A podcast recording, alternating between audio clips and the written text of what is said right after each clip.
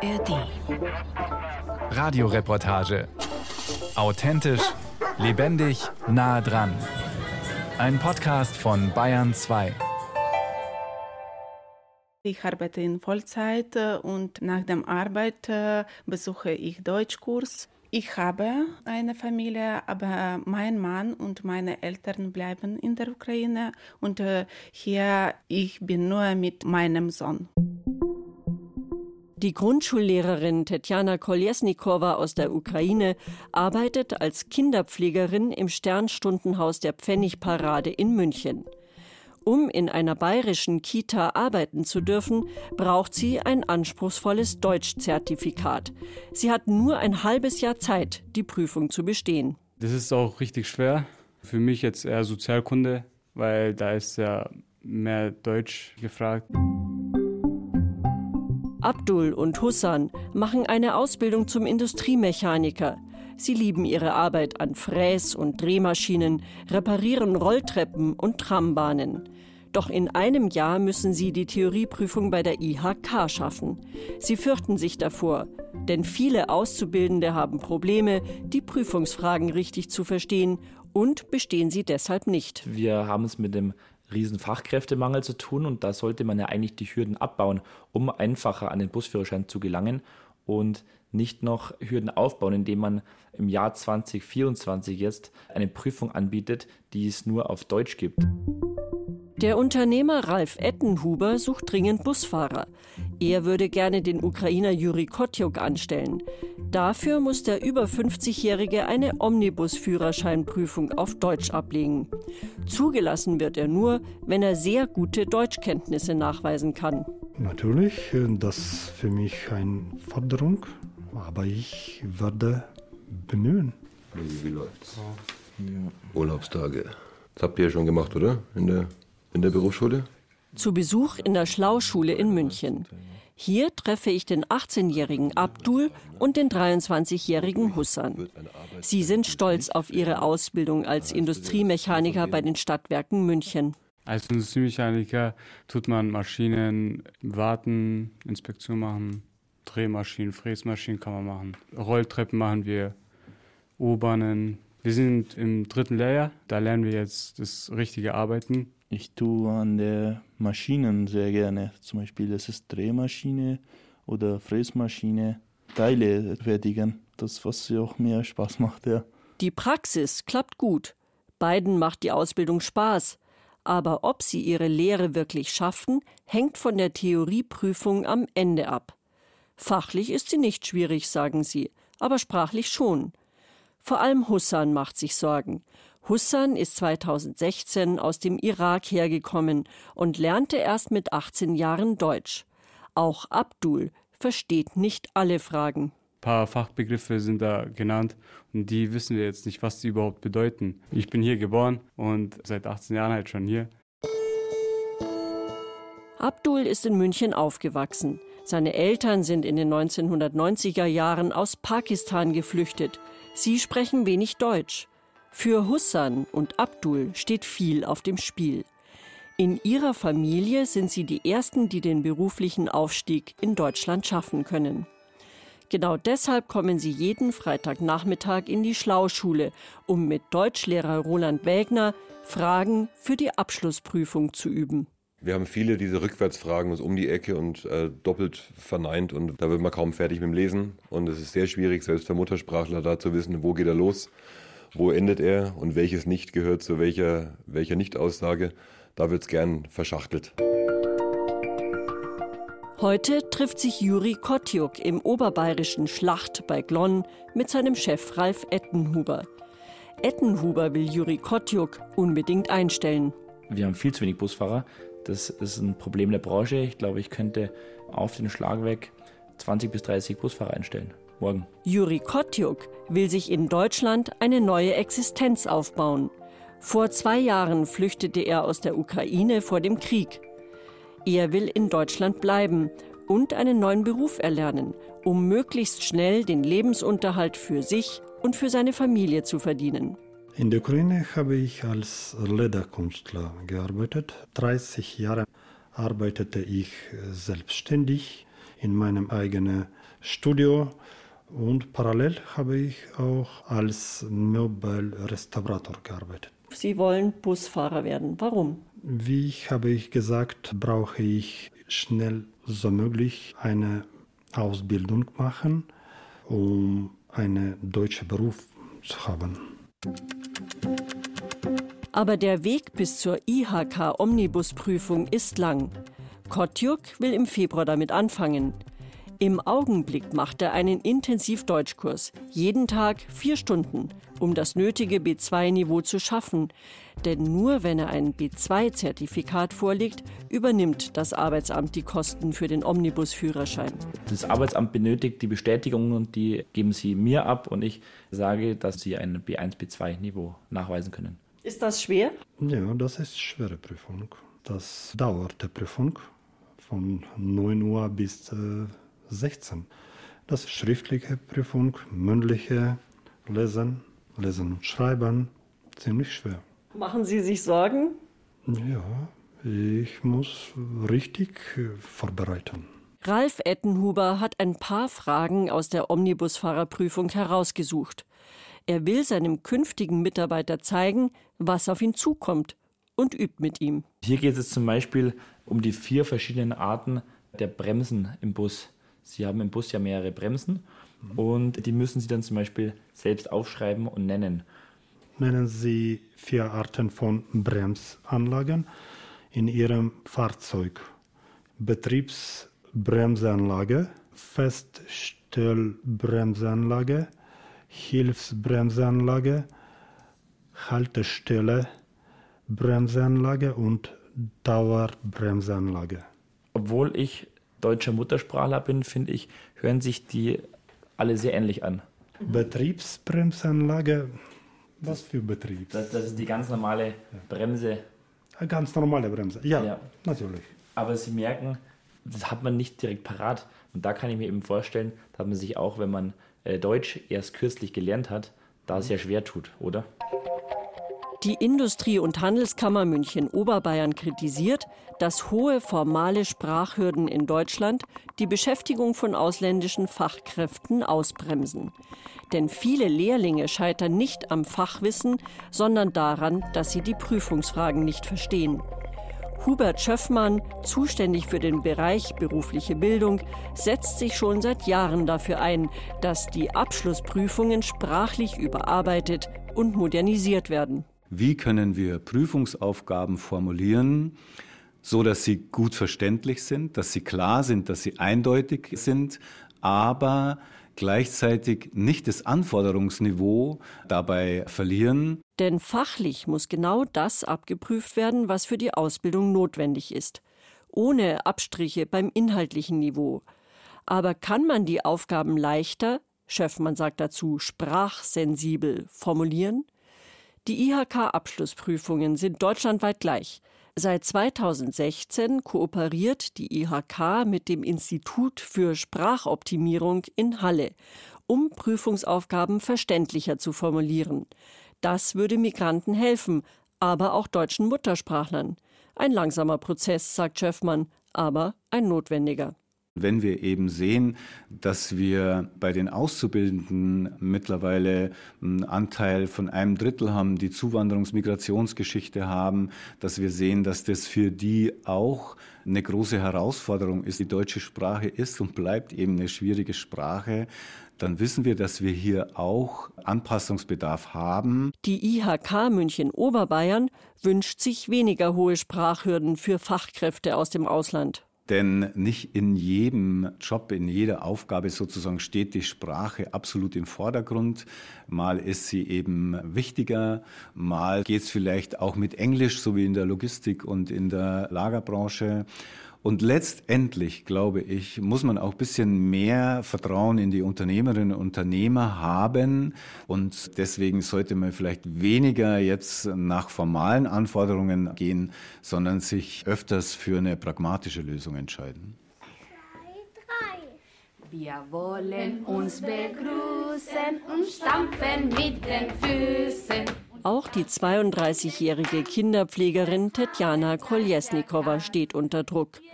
Die erste Hürde ist geschafft. Ihr ukrainischer Abschluss als Grundschullehrerin wurde in Bayern anerkannt, wenn auch nur um als Kinderpflegerin zu arbeiten. Das ist die unterste Ausbildungsgruppe in einem Kindergarten. Aber Tetjana Koljesnikowa und ihre ausländischen Kolleginnen dürfen im Sternstundenhaus der Pfennigparade München nur weiter beschäftigt werden, wenn sie eine Sprachprüfung auf B2-Niveau vorweisen können. Viele Mitarbeiterinnen schaffen diese Prüfung nicht, sagt die Geschäftsführerin der Pfennigparade, Susanne Schönwälder. Wir haben in einem anderen Kinderhaus eine Dame, die jetzt schon viermal die Prüfung gemacht hat, viermal durchgefallen ist, die perfekt spricht, aber immer wieder versagt und die ein dermaßen ein hohes Potenzial an Prüfungsangst mittlerweile aufgebaut hat, dass es nahezu unmöglich ist, dass sie die Prüfung jemals schafft. Das Problem, nach Aufnahme der Berufstätigkeit haben Kita-Kräfte in Bayern nur sechs Monate Zeit für diese Sprachprüfung.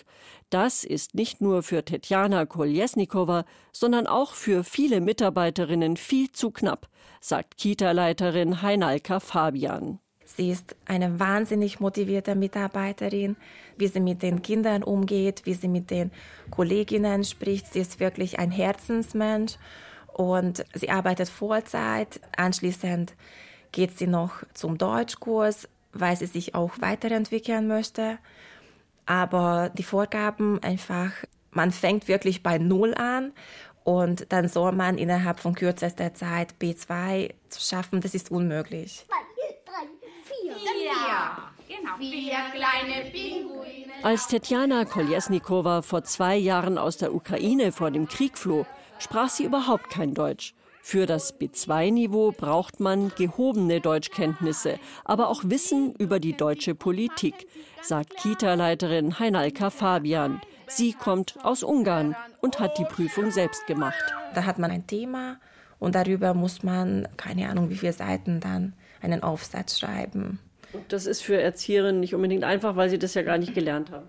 Wenn der Mensch theoretisch die Prüfung nicht schafft, dann eigentlich wird der Mensch dann wieder gekündigt. Haben Sie da Angst vor der Prüfung?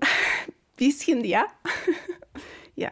Was wissen wir über Winter? Wie lange dauert Winter? Und wie fühlt sich Winter an? Wie werden wir Winter beschreiben?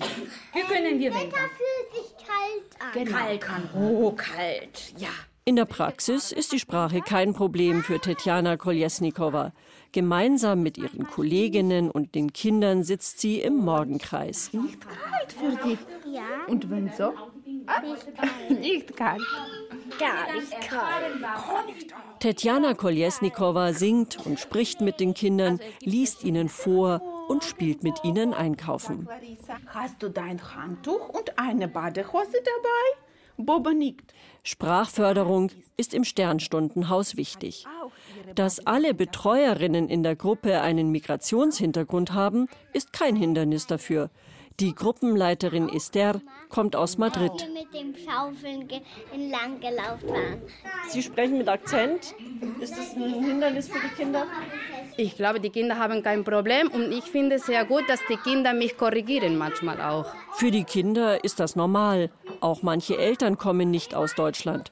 Claras Mutter zum Beispiel. Meine Mama kommt aus Spanien. Wie viele Sprachen kannst du? Ähm, zwei. Und deine Eltern, sind die deutsch oder kommen die auch woanders her? Die kommen aus den Allgäu. Sie kennen nur Bayerisch. Der Opa, der spricht Allgäuerisch. Und verstehst du das Allgäuerisch? Ja, aber zu gut sagt der gut. Die Oma spricht Bayerisch. Die sagt dann frisch putzt. Das heißt ein Bauerisch frisch geputzt. Die Pädagogikprofessorin Hava Engin leitet das Heidelberger Zentrum für Migrationsforschung und transkulturelle Pädagogik. Sie kennt die Realität in deutschen Kitas und die ist vielsprachig. Für die Kinder sei das völlig unproblematisch. Sprachwissenschaftlich ist das nicht so, dass wenn die Kinder Deutsch sprechen, dann den Akzent der Erzieherin übernehmen. Also ich komme aus Baden-Württemberg, wir haben Schwäbisch, wir haben Badisch und da gibt es Erzieherinnen, die sprechen Hochdeutsch, die anderen haben ganz starken ähm, dialektalen Zungenschlag. Ähm, damit kommen Kinder klar. Gute Deutschkenntnisse der Erzieherinnen seien unverzichtbar, aber Hava Engin setzt sich für mehr Pragmatik bei den formalen Sprachhürden ein. Ob jemand jetzt B1 oder B2-Niveau im Kita-Bereich hat, es geht ja eher darum, mit den Kindern anregende Lernumgebung zu schaffen, den Kindern die Möglichkeit zu geben, sich sprachlich zu reproduzieren, in, in Kommunikation zu treten. Und die wenigsten Kinder sprechen Deutsch auf B1, B2-Niveau. Kein Pipi und eures Auto musste Pipi. Für Tetjana Koljesnikowa und ihre Kolleginnen bedeutet ein Sprachzertifikat auf B2-Level viel Stress. Manche schaffen es gar nicht. Ihr Mann lebt in der Ukraine. Tetjana Koljesnikowa muss den Lebensunterhalt daher für sich und ihren achtjährigen Sohn in Deutschland alleine verdienen. Um die Sprachprüfung zu schaffen, besucht sie einen Deutsch-Intensivkurs an vier Tagen in der Woche von 6 bis 9 Uhr nach der Arbeit. Weil ich äh, Geld brauche und äh, ich arbeite ja in Vollzeit. Dann kommen Sie erst spät abends heim? Fast zehn. Ist dann Ihr Sohn schon im Bett?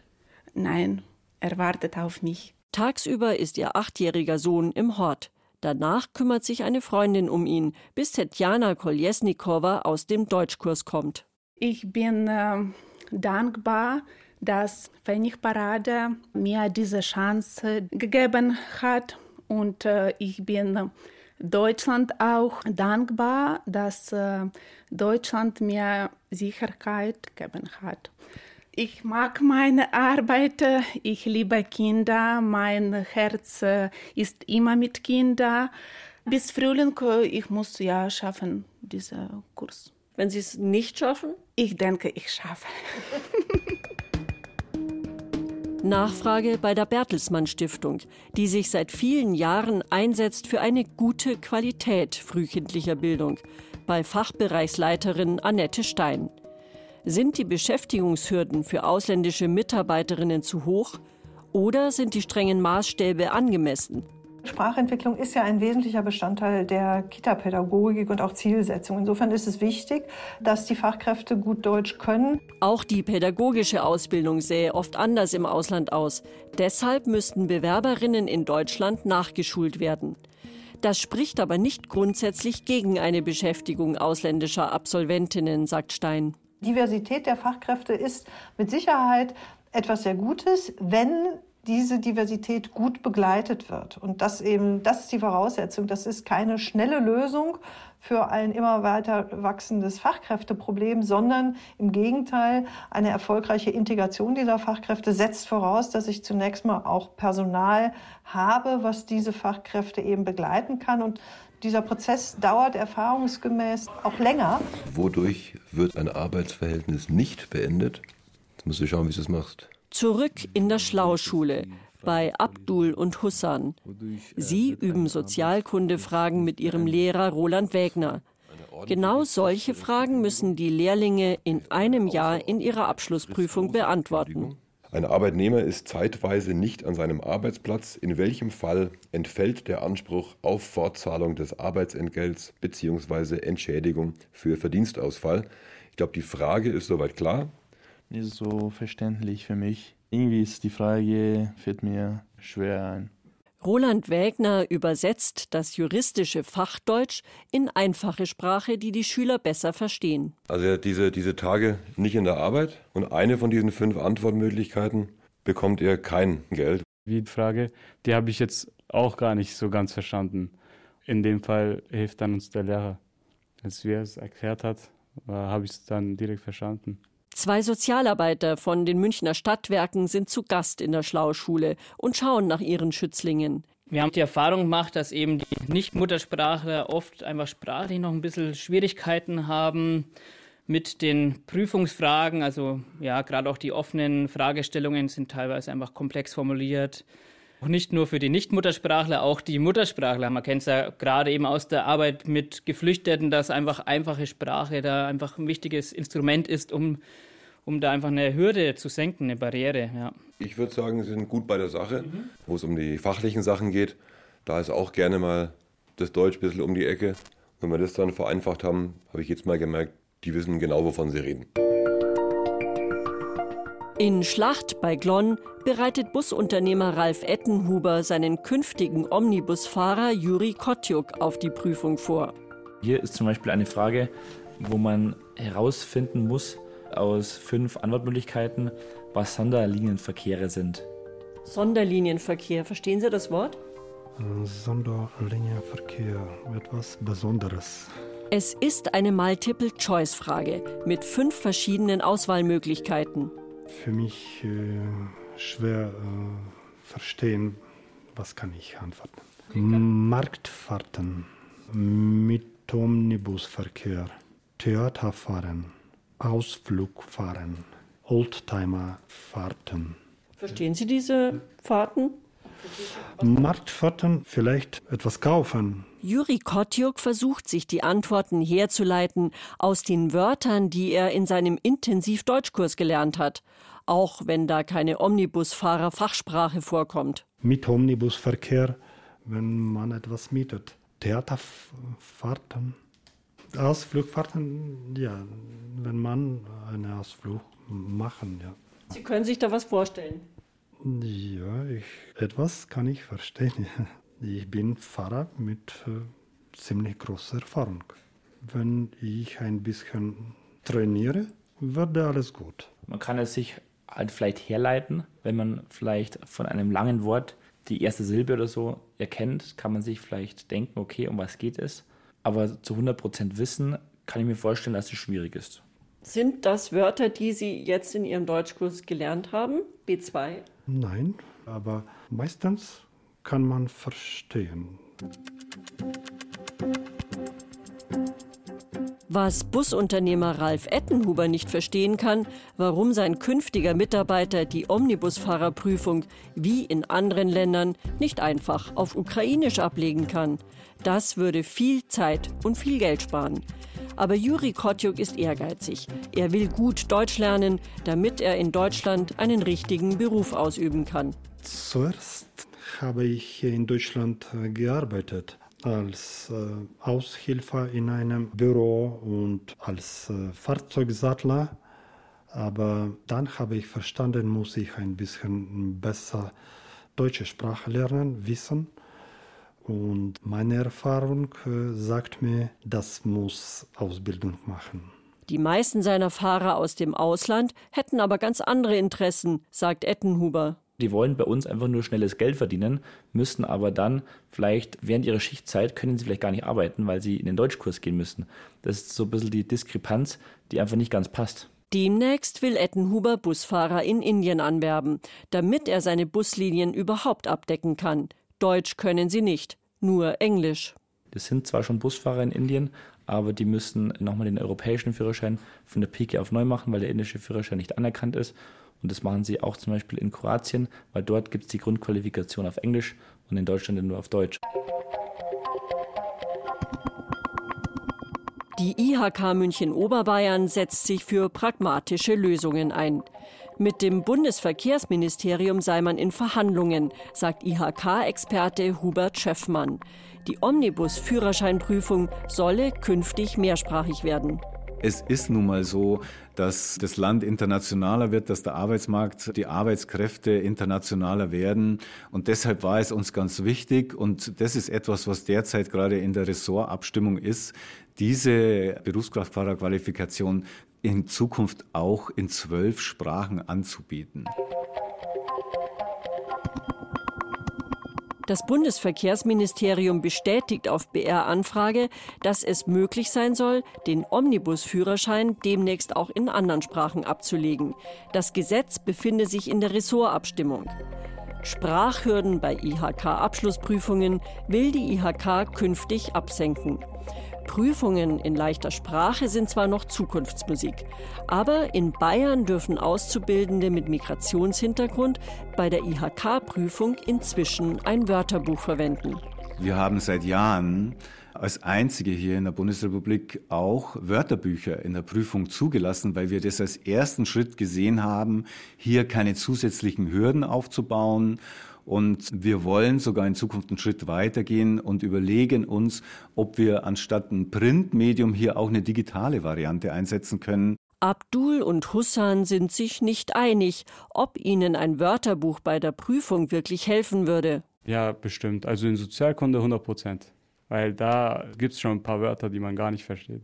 Und das wäre schon richtig hilfreich dort. Thema Wörterbuch. Leider muss ich sagen, da in einer Prüfung um die Zeit geht, da hat man ja nicht die Zeit dafür, dass man ein Wörterbuch, ein Wörter zu äh, schlagen, was das bedeutet. Hussan hat eine andere Idee. Entweder könnte man ja für die nicht so gutsprachigen eher mehr die Zeit geben oder besser die Aufgabestellung leichter formulieren. Dank dem Prüfungstraining in der Schlauschule kennt Hussan inzwischen aber Wörter wie zulässig, entgegnen oder ermitteln. Zum Beispiel den Wert ermitteln. Soweit äh, ich erkenne ich ja ermitteln, was es das heißt, aber davor am Anfang wusste ich ja nicht, dass ermitteln ausrechnen oder rechnen heißt.